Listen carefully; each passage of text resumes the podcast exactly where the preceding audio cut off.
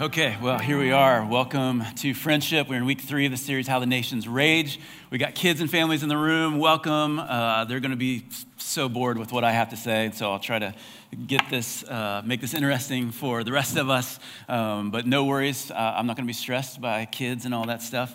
Um, I do want to say, rewind, I want to say thank you all for the gift and for the support and love and encouragement that, uh, that I feel, our, our family feels. Um, every single week here. We're so grateful for this church and the people of this church, the way you love and support us. I'm thankful for our other pastors, uh, Jack and Keith, and their families.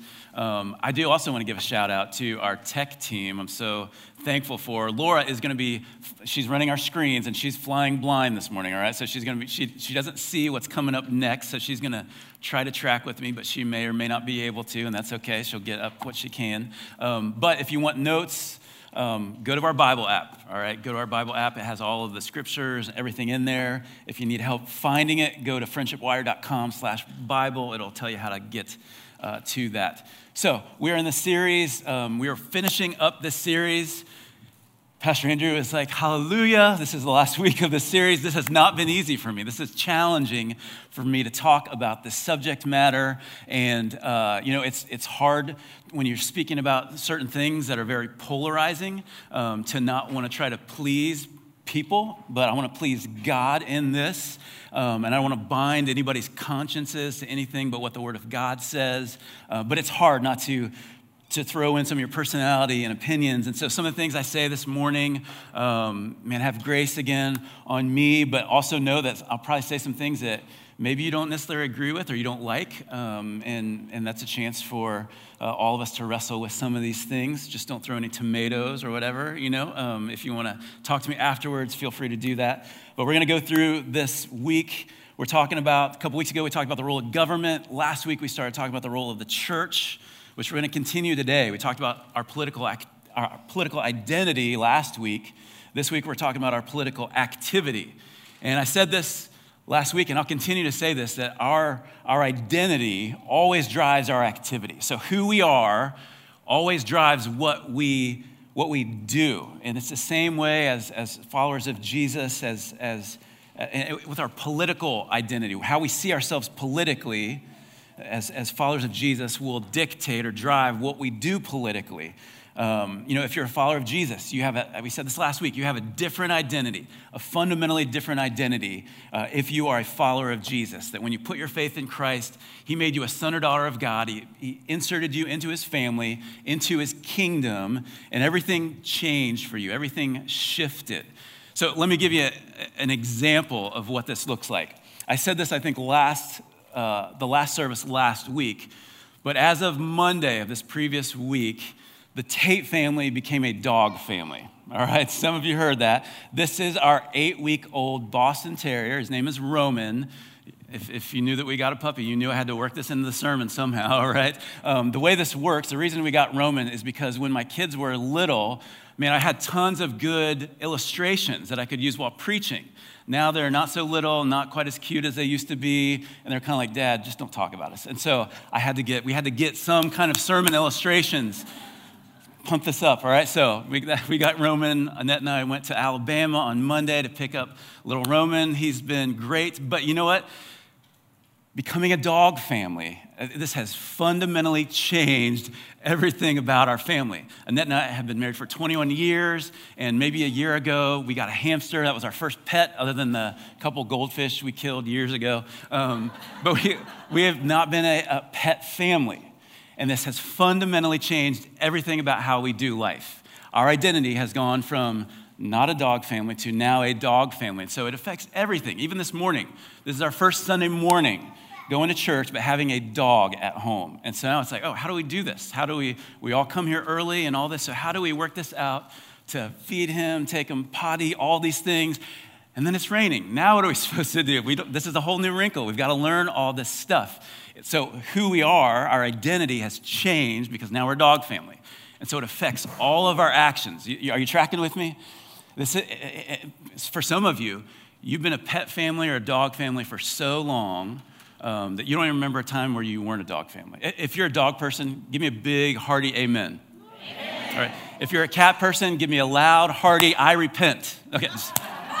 Just kidding. All right. Um, but some of you don't even remember a time when you weren't a dog family or a pet family. It's been so long. And so your actions have always been a certain way. For us, it's brand new and it changes everything. So let me relate this to our new creation identity. When we put our faith in Christ, everything fundamentally changes. Some of you have been saved since you were a young kid. Maybe you don't even remember a time when you weren't. For me, it was at age 17 when my life turned upside down when I met Christ. And so I still remember what it was like before I came to Christ. But we, this is why identity is so important. This is why it's important for us to remind ourselves of who we are in Christ because it should dictate and drive everything that we do. And the longer that we've been a follower of Jesus, the easier it is for us to forget our new identity. And so we're going to see as we look into Colossians 3 here in just a moment. Uh, actually, let's, let's go there right now. Colossians 3, we're going to see or be reminded of our identity, which drives our activity.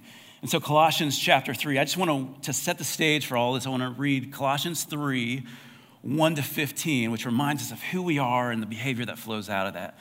So, Paul writes in Colossians 3, verse number 1 If then you have been raised with Christ, okay, this is who you are. We just sang about it. This is, I am who you say I am. If this is our identity, we've been raised with Christ, here's what we're to do seek the things that are above, where Christ is seated at the right hand of God. Set your minds on things that are above, not on things that are on the earth. For you have died, and your life is hidden with Christ in God. When Christ, who is your life, appears, then you also will appear with him in glory. Put to death, therefore, what is earthly in you sexual immorality, impurity, passion, evil desire, and covetousness, which is idolatry. On account of these things, on account of these sins, on account of sin, the wrath of God is coming. In these you too once walked when you were living in them. But now you must put them all away anger, wrath, malice, slander, obscene talk from your mouth. Do not lie to one another, seeing that you have put off the old self with its practices and have put on the new self, which is being renewed in knowledge after the image of its creator. Uh, here there is not Greek and Jew, circumcised and uncircumcised, uh, barbarian, Scythian, slave free, but Christ is all and in all. Put on then. Okay, so he's, he's telling us to put on this new self. Put on then as God's chosen ones, holy and beloved. Again, he reminds us of our identity, who we are. He's not just saying, stop doing these things, start doing these things. He reminds us, here's who you are God's chosen ones, holy and beloved. Because this is who you are, put on compassionate hearts, kindness, humility, meekness, and patience, bearing with one another. And if, uh, if one has a complaint against another, forgiving each other, as the Lord has forgiven you, so you also must forgive. And above all these, put on love, which binds everything together in perfect harmony and let the peace of Christ rule in your hearts, to which indeed you were called in one body, and be thankful. Now, I don't know if you're thinking in typically we read through scripture and we just we kind of divorce it from real life, but think about what, what Paul has said to us about the people, who we are as the people of God, how are, we are to behave in the middle of 2020, in the midst of an election season that we're to put off the old self, we're to put off anger and wrath and malice and slander, and we're to put on compassionate hearts and kindness and humility. We're to, to be forgiving and forbearing with one another, loving as Christ has loved us. Doesn't it take on a whole new kind of meaning when we think about it in our current context? Because, y'all, so many of us, followers of Jesus, we're not living necessarily the way that we've been called to live because we've forgotten who we are. And so this morning, we're going to talk about our political activity, and I want it to flow out of what we talked about last week, which is our identity. So here's, here's the first thing we talked about last week. We said theocracy before democracy. So, as followers of Jesus, we say theocracy, which is God rules, God reigns, He is the supreme authority in our life because He comes Theocracy comes before democracy. Democracy is good, it's great. But as a follower of Jesus, lordship belongs to Jesus first and foremost. If that is true of our identity, here's a couple things that, that we can be doing that flows out of that. So let me give you a few thoughts here. because theocracy before democracy, we're to set our mind or our affections on things above. We saw in Colossians 3, the first couple verses, Paul says, you know, if you've been raised with Christ, set your mind on things above. And he, he says, we can place our, another translation says, set your affections, the things that you think about, you feel, the things that you love. Set your affections not on things on the earth, but on the things above. And what we have to do as followers of Jesus is constantly set and reset our, our affection and our minds on things above. Because it's so easy to get caught up in the stuff of our day and the distraction and all the noise. This is why it's important to spend a few minutes at least every morning getting with God and praying or reading His Bible so that we can reset and say, God, before I go into this day, I'm putting, I'm setting my affections or I'm resetting my affections back on you because all the things and all the noise and even the political drama is going to try to draw my affection to it. So care about the things on this earth, but don't set your affection and your mind there. All right, and this sets the scene for everything else that we're gonna, we're gonna talk about this morning. So set your mind or affection on things above. A second thought is this pray for government leaders while trusting God's sovereignty. Pray for government leaders while trusting God's sovereignty. So we know that we've been called to pray for our leaders, right? We know that. That's basic. We understand that. 1 Timothy 2, verses 1 and 2 says this. We looked at this a couple weeks ago. First of all, then I urge that supplications and prayers and intercessions and thanksgivings be made for all people, for kings and all who are in high positions. Notice it says, don't just pray for your leaders, but give, offer thanksgiving for them. And I know, uh, like, sometimes we go, okay, president or any other leaders that you don't maybe agree with, we're still to pray for them, right? But when was the last time you gave thanks for that leader that you don't see eye to eye with, that you, you staunchly oppose? But he said, we're to pray for all who are in high positions, that we may lead a peaceful and quiet life, godly and dignified in every way. So we're to pray for government leaders. This is what we're called to do because theocracy comes before democracy. But this idea of trusting God's sovereignty, I think this is a big one. The scriptures, and I, I personally, I place a high view on the sovereignty of God. What, what, sovereign, what sovereignty means, uh, it means um, that God is, is in control, that He is the ultimate power, He is the ultimate authority. And so to trust that God is in control is something that we've been called to do as followers of Jesus. Uh, let, me call, let me call your attention to Isaiah 40, 21 through 23. The prophet says, Do you not know? Do you not hear? Has it not been told you from the beginning? Have you not understood from the foundations of the earth? It is He who sits above the circle of the earth. And I love this passage because even when scientists were still trying to figure out uh, that the earth was round and not flat, like the scriptures God even spoke to this and said that the, the, earth is a circle, and he who sits above the circle of the earth and its inhabitants are like grasshoppers. This God who stretches out the heavens like a curtain and spreads them like a tent to dwell in. And so he's this powerful, sovereign being. In verse 23, it says, Who brings princes to nothing and makes the rulers of the earth as emptiness. And so we're reminded of the power of God that, that he is sovereign, that he is he is more powerful than the most powerful forces on this planet, that he brings princes and rulers to nothing as he pleases. Daniel chapter 2.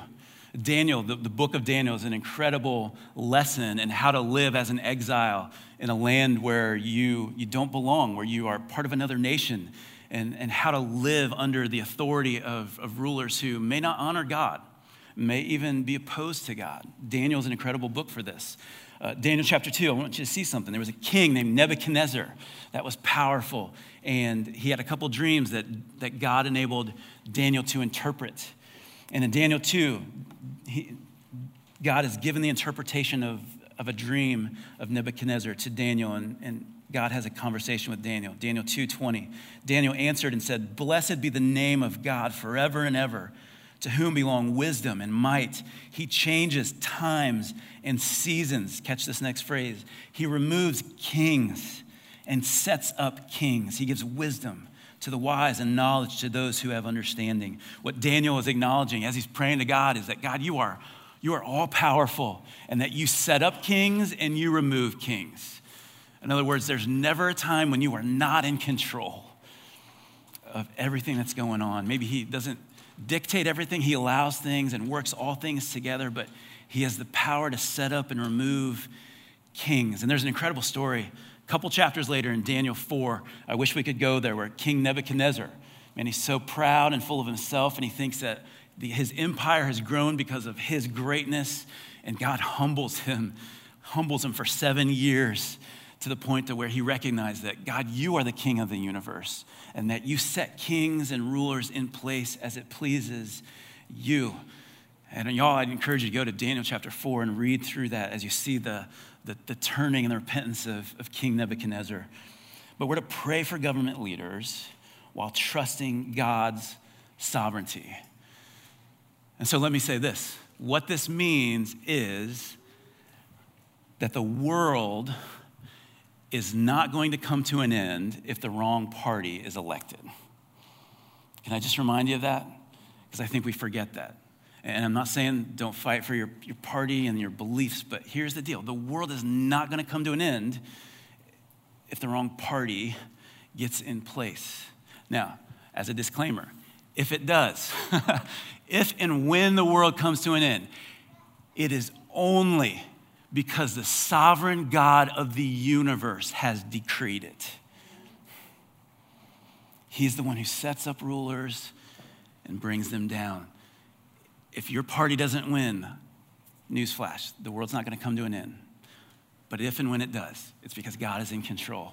And so we're to pray for our government leaders while trusting God's sovereignty. It's easy in the midst of all this to go, man, if that party wins, man, how many times have we heard this is the most important election in our, in, like ever? And we hear that every, every election season, right? And, and maybe it's true, but the reality is the world's not going to come to an end until God says, right? He is sovereign over all.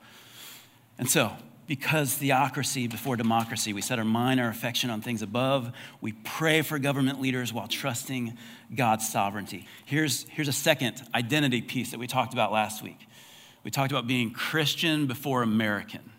It's great to be an American, but before we're an American, we're a Christian. We're citizens of the kingdom of heaven before we're citizens of this nation. And so we have to remember this identity piece Christian before American. And if that is true, if that's who we are, here's, here's a big thing that we, we need to do. Here's an activity for us is we're to seek biblical wisdom while allowing for Christian freedom. Seek biblical wisdom, but allow for Christian freedom. What Christian freedom or Christian liberty means is, is this that we are free in Christ, that we can make our decisions, that we can seek the Lord, seek His direction, and we want to be faithful to what He says. But within our Christian lives, there's room for us to disagree on things because some things aren't black and white in Scripture. There's a lot of gray area. In fact, what we have to do is we have to learn to discern between law and wisdom law and wisdom. Law is, is you know, some of the things that God has, has declared are, you know, He speaks as our supreme authority, and where the Bible speaks in binding ways, we as followers of Jesus and all humanity are bound. And so that's law. These are things that are unchanging principles that, that apply no matter the time or the place. And that's, those are things that are, we would call law, but then there's this area of wisdom which is all other matters, where we have to learn how to, to live in this fallen world and use judgment and discernment and try to navigate what God says with the reality in which we live. And so, a lot of what we deal with, a lot of issues, are in this wisdom category. So let me, let me give you an example of this law and wisdom. Uh, in 1 Kings chapter 3, we'll go there in a second. But Solomon, who the Bible says was the wisest man who ever lived, he was the son of David, greatest king of Israel. He took over the throne, and God said, Okay, Solomon, you're taking over. What's, what's one request that you have? I'll give you, I'll give you one wish. What's, what's the one thing you want? Anybody remember what Solomon asked for? He asked for wisdom. He actually, the phrase was, give me an understanding mind to govern your people. And I remember before I came here to lead, not knowing that COVID 19 was coming. One of my prayers it was, God, give me wisdom to lead your people because I'm really not that smart. you know what I'm saying? God, I need your wisdom to help me to govern your people, to lead this church. But Solomon asked for it. And I don't know if you remember the story. There's this kind of funky, cool kind of story that comes because immediately he needs wisdom. There's this, immediately after God says, I'll give you wisdom to lead, two women come to him and they both have, they live in the same house. They both have babies about the same age. In the middle of the night, one of those babies dies. And those, both of those women come to the king and say, This baby that is alive is mine. So Solomon's going, Okay, which one's being honest, truthful, which one's lying? And you know what? You know what Solomon's response was? This is kind of morbid and sounds a little sick, but he was like, Bring me a sword. Bring me a sword. Okay, if, if neither of you are going to tell the truth, uh, I'm gonna, we're going to divide this baby in half, and each of you get your half. And, and you know what happened? the real mother said, She can have, she can have. Why? Because she loved the child and she said, I'm not going to let this happen to my child. Solomon immediately knew she's the real mother. And so he asked for wisdom. God gives him wisdom, even though it sounds kind of weird. But here's the response in 1 Kings chapter 3 when all the people saw and heard this. 1 Kings 3:28 All Israel heard of the judgment that the king had rendered and they stood in awe of the king because they perceived that the wisdom of God was in him to do justice. And so this is kind of the Bible's political philosophy in a nutshell. Is, is wisdom to do justice. Wisdom. We need the wisdom of God to do justice. Because again, a lot of things aren't black and white. Here's a quote from Jonathan Leeman. He says, The Bible cares more about whether a government pursues justice by the wisdom of God than it cares about what form of government a nation possesses. So I'm a fan of democracy. I love democracy. But God in the Bible, He's more concerned that a government is pursuing justice by the wisdom of God than it is the form of government that that, that nation takes. And, and so we're to seek biblical wisdom, allow for Christian freedom. So let me open a can of worms. What does that mean when it comes to issues? How do we have biblical wisdom but allow for Christian freedom when it comes to all the issues of our day, all of which are very polarizing, right? How do we, how do we seek biblical wisdom and allow for Christian freedom? Here's where it gets fun. All right, everybody take a deep breath. Okay, let's go. Maybe that's just me that needs to take a deep breath. Um, we're going to discern. How do we discern the issues? One of the things that Jonathan Leeman talks about in his book, How the Nations Rage, that I think is really helpful, is we've got to, we've got to, we've got to make a differentiate between what are called straight line issues and jagged line issues. Straight line issues and jagged line issues. So let me explain the difference. A straight line issue is an issue that you could, you could trace a straight line from the Bible right to that issue. Straight line. I mean, it, it applies immediately. A jagged line issue would be an issue where God cares about this, God speaks into this, but it's, it's not like a clean straight line. It's kind of a jagged line. And this is the area that where there's more wisdom that is required. So let me, let me give you some examples of each to help us, us clarify. So a, some straight line issues. Let me just, let me try to be frank here and talk about what I, I see are some some big straight line issues. This, and again, I'm not trying to put myself on one side of the aisle or other, but what I see as some straight line issues, maybe the biggest one is abortion. Abortion is a straight line issue because God, from the start, from the start, when He, excuse me, hit puberty there, what God did in Genesis 9 that we looked at a couple weeks ago, when He instituted government, the reason He did that, he, he wanted to render rendered judgment for justice because Cain killed Abel and murder and sin populated the earth. And so God instituted government and said, You're going to take a life for a life. If murder occurs, murder is sin. The taking of an innocent life is sin. And so I'm authorizing humans, I'm authorizing this government to execute judgment for the sake of justice. And the reason for that was, at the end of that passage we saw in Genesis 9, was because humans have been made in the likeness of God, in the image of God. And so they're valuable. And so I don't want a life to be taken that is murder. And he reiterates that in the Ten Commandments and all throughout the Old and New Testament. Murder is sin. The taking of life is sin. And so you can draw a straight line from the issue of abortion from the scriptures to that issue.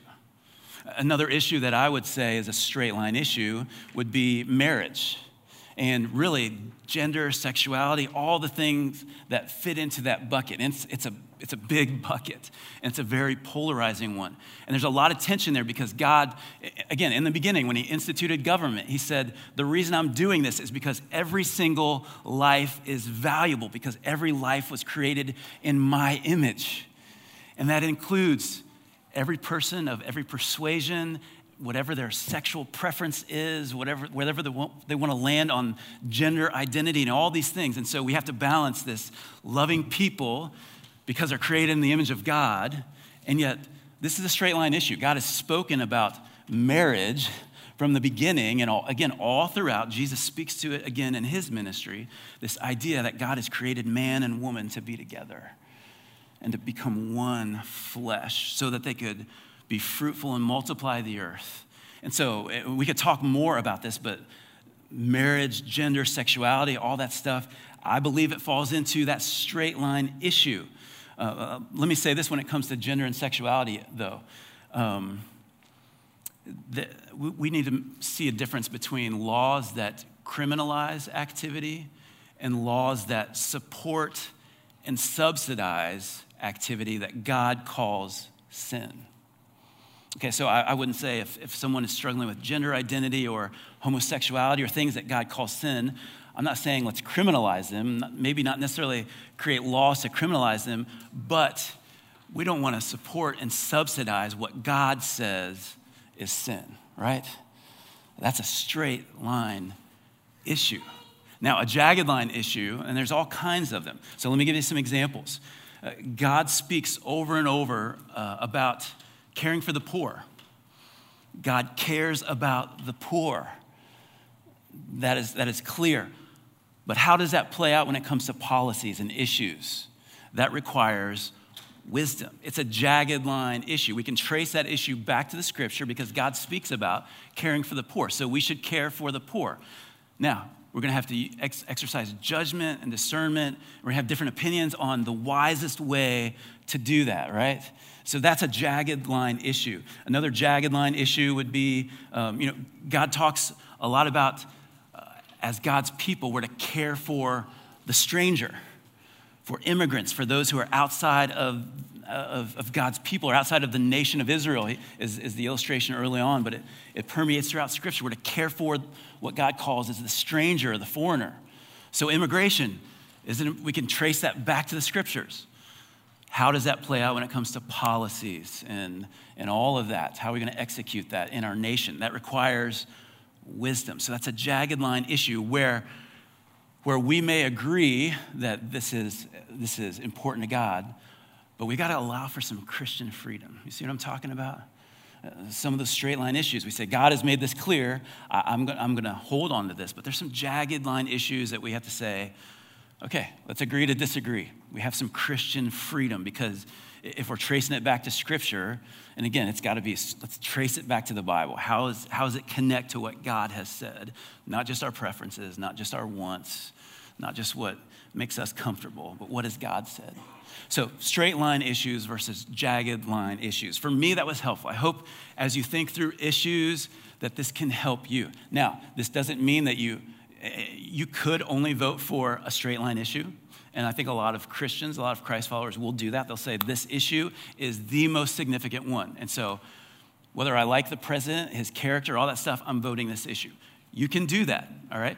Um, but this is, this is the, this is the battleground that we live in, that we have to exercise wisdom, biblical wisdom, but allow for some Christian freedom. Because even on straight line issues, for example, abortion, uh, we may agree that that is a straight line issue that God has spoken to, but we may not agree on the best way to implement or to, to, um, to execute that in, in our nation. So, for example, uh, I would say I'm pro life, but does that mean that I'm, I feel the best way to promote that is to do a pro life march? Maybe, maybe not. You see what I'm saying? We, we may not agree on how we, we implement uh, or strategize when it comes to that straight line issue. So even there, we've got to allow for some grace. Here's a good rule of thumb. This has been around for a long time, not in the realm of politics, but in terms of God's people. In essentials, unity.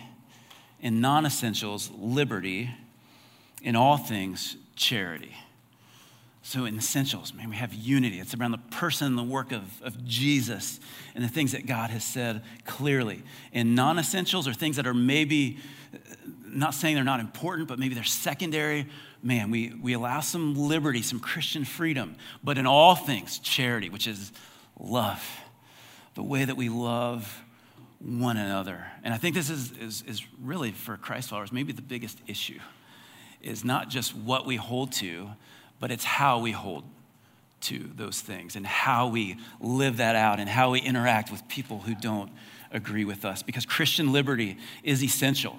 Our, our, our, our, our, our unity depends on, as the church, and our witness to the world depends on us being able to allow one another some Christian freedom in our walk with Christ. And so, because Christian before American, we need to seek biblical wisdom yet allow for Christian, or biblical wisdom, but allow for Christian freedom. So let me hit this third area of identity. We talked about it last week partnership before party. We're talking about our partnership in the gospel, that our mission is to reach people with the good news of the gospel. And because we put our partnership with one another above party, we put God's people and our partnership in the gospel together above party, because that is true, here's a couple things that we need to do our behavior, our activity. First of all, this invest our political hopes firstly in the church. Invest our political hopes firstly in the church. What I mean by that is we need to view the church as the hope of the world.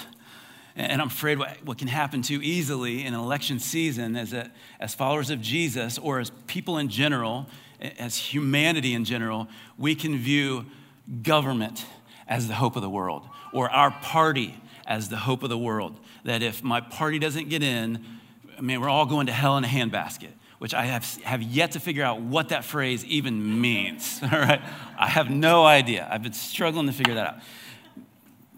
But listen, we view the church as the hope of the world. First, First Timothy, I want you to, to look here. First Timothy 3, Paul's writing to, to Timothy, this, this young pastor. He says, I want to come to you, but the reason I've written this book, this letter to you, is because, verse 15, if I delay, I want you to know how, how one ought to behave in the household of God. And so he's talked about deacons and elders, leadership, people in the church, how we're to behave in the household of God, which is the church of the living God, a pillar and buttress of the truth, or some translations say a pillar and ground of the truth.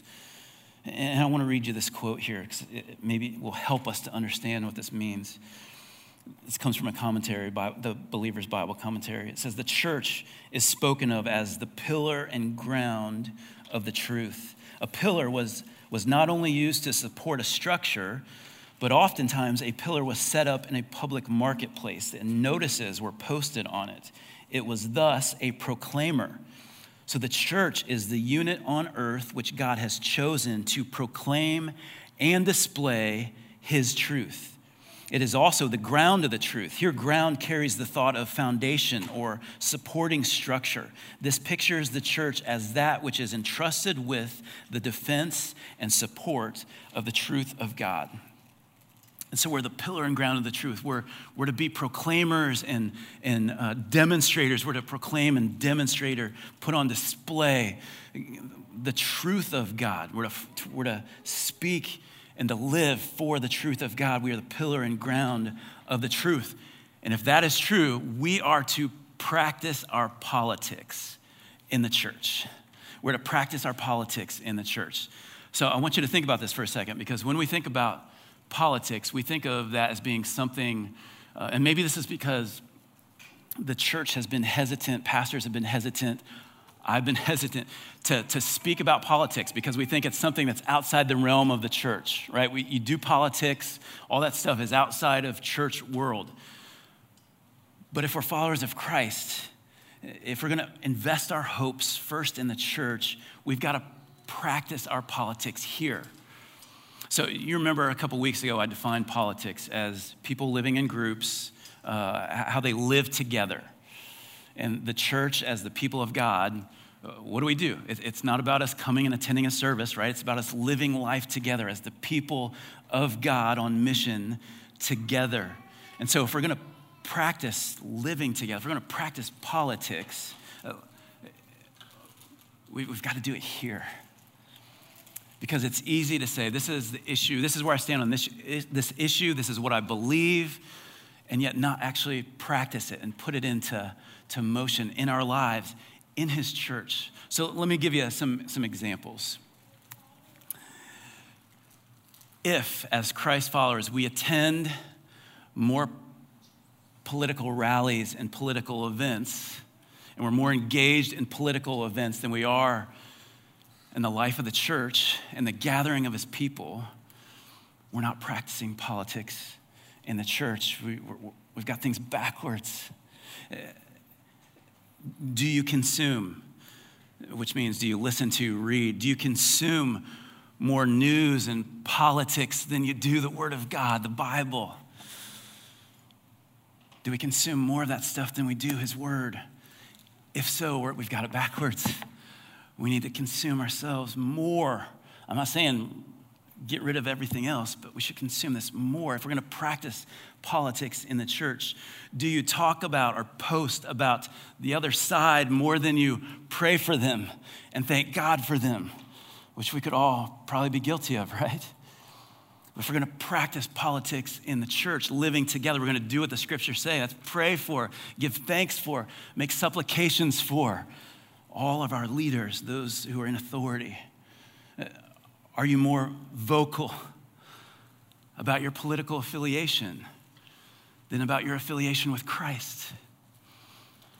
I'm not saying don't talk about your politi- political affiliation, but y'all, there's a lot of Christ followers who are very vocal about what party they're a part of or who they support, who maybe have never publicly said who is their Lord.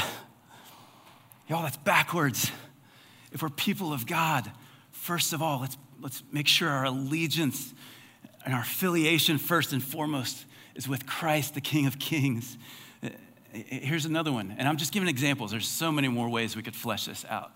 If we're, if we're pro life, what are we doing to not just vote for that issue, but actually to be for life from, from the womb to the tomb. What are we doing to invest in kids and children and the next generation in this church if we are really pro life and not just about an issue? Y'all, we need to not just talk about issues and vote for issues. We need to practice our politics in the church so that the, when the world looks on, they don't just say, I know what you believe. No, they say, I see how you live your life, that you are for life, that you really believe that every person was made in the image of God because you invest your life in other people. You see what I, are you tracking with me? Uh, let me read this quote from Jonathan Leeman. He says, The local church should be a model political community for the world.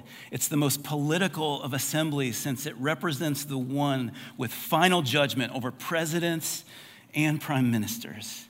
Together, we confront, condemn, and call nations with the light of our King's words and the saltiness of our lives. The local church, we're not just to take a stance on issues, we're to live them out and practice them in the church in our community. We as the church, he said, together we as the local church. And when, when, he, when we say that, it, that doesn't mean me as the pastor and representative of this church or we as a formal organization. It means we as the people of God, all of us, are to live out and to practice politics, firstly in the church and then out in the world. And so, because partnership before party, we're to invest our political hopes firstly in the church.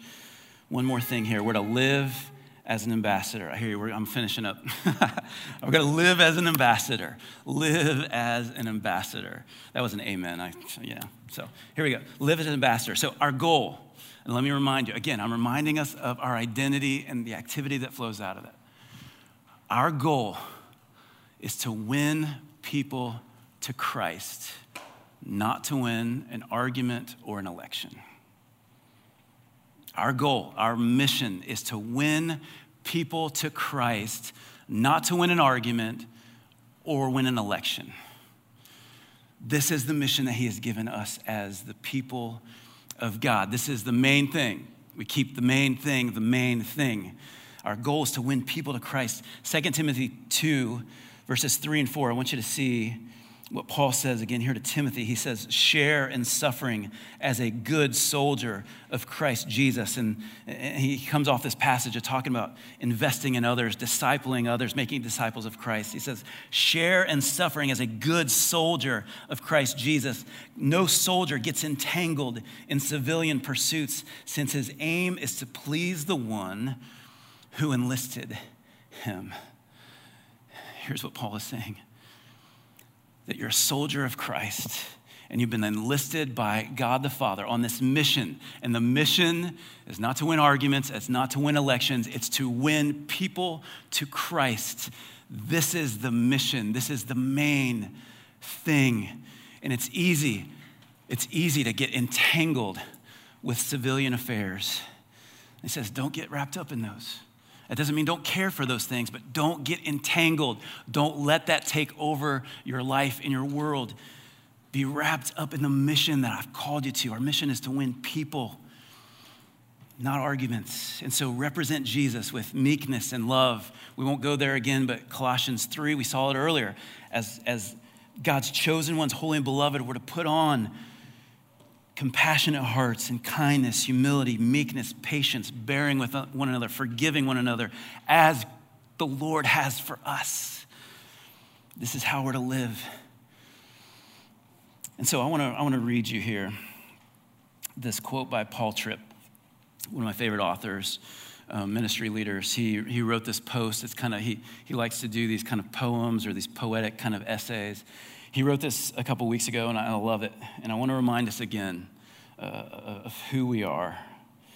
He says this In that moment, when opponents are screaming, tribes are fighting, arguments are escalating, the masses are debating, and no one is listening, there is power in a soft answer. There is strength in a tender heart. There is grace to be found in a measured response. There is mercy to be seen in a loving reply. There's only one enemy, not the person different from you, not the one who disagrees with you, not whoever disrespects you, not the one on the other side of the fence. The one true enemy was defeated by one who was despised and rejected, misjudged and forsaken, condemned and mistreated. He won not by being louder, acting stronger, bigger threats, crafty words, stinging retorts, but by a sacrifice. The ultimate battle was won by a gentle, humble, loving servant man. He silenced the enemy, not by being bigger and louder, but by laying down his life because he loved his enemies. And y'all, rather than feeding into the rage, the rage of the nations, what if we could represent Jesus with meekness and love? If we could put on the new self that he's called us to put on, and we could represent Jesus. We could live as an ambassador. The reason we've been put here as exiles is to reach the nation. In fact, let me, let me take you one last verse here Jeremiah, Jeremiah 29, verse 7. And let me give you some, some closing thoughts here. Jeremiah 29 7. Spoken to God's people, Israel, in the midst of exile, he says this Jeremiah 29, verse 7. But seek the welfare of the city where I have sent you into exile. So he says, I've sent you into exile. I've sent you there. Seek the welfare of the city where I've sent you and pray to the Lord on its behalf. For in its welfare, you will find your welfare. So here's what he says I've, I've, I've sent you there, I've put you there as an exile. And so seek the welfare of your city, of your nation, of where the place where I've put you. Pray to the Lord on its behalf. And, and so here, here's what I want us to understand that we, as the people of God, as exiles where God has sent us, we do have a duty and a responsibility to be engaged, to participate. And so, do your research. Don't just research the issues, research the scriptures. See what God says. Do your research. Get out and vote, participate. We're to seek the welfare of the place where God has sent us. Most importantly, pray. Pray to the Lord on the behalf of our city, of our nation. Because in, in our nation's welfare, we'll, we'll find our welfare. And so we're to be a good citizen of our nation because we're being a good citizen of his kingdom.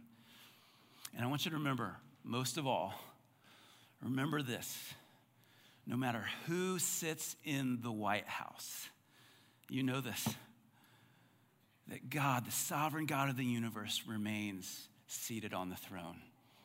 Amen. And God, this morning, we are grateful that you are a sovereign, holy, powerful, all knowing God who loves us. And you care about our lives, you care about the issues that we care about, you care about all of these things, you care about the welfare of our nation. And yet you've sent us here as exiles, not to put our trust in the government the Psalms say that some trust in chariots, some trust in horses, but we will trust in the name of the Lord our God. And that is our confession this morning that we want to live as exiles, ambassadors in this land in which you have placed us. That we are Americans and we are living within a democratic society. And so we want to be good citizens, but we want to be good citizens of this nation because we're living as citizens of a holy nation that you've called us into. And so, Lord, I pray for our country. I pray for our nation in this election season and all the things that, um, that are, are being talked about and debated. Uh, Lord, I pray, I pray for our country. Our nation needs you. Our, our nation needs the light of the gospel. And Lord, the light of the gospel that our nation needs is shed abroad through your people. And so, God, I pray that you would help us to live as ambassadors, that we would put our hopes, our political hopes, firstly here in your church, that we would live it out here. We'd practice it within this body of believers that you've called us into. Help us to represent you as salt and light, and may the world look on and understand what it looks like to be a citizen of your kingdom. And so, God, would you help us, all of us in this room, people that watch or listen later, God, everyone who's part of our church, everyone who's a part of your church, God, would you give us wisdom and discernment as we navigate this season? God, that we would hang on to the things that you have made clear, but we would do so with charity, with forbearance and forgiveness. Above all, like Paul said in Colossians 3, that we would, we would put on love that binds us all in unity. And so, God, would you help us to live as your people in this place where you've called us? For your glory's sake and for our good, we pray in Jesus' name. Amen.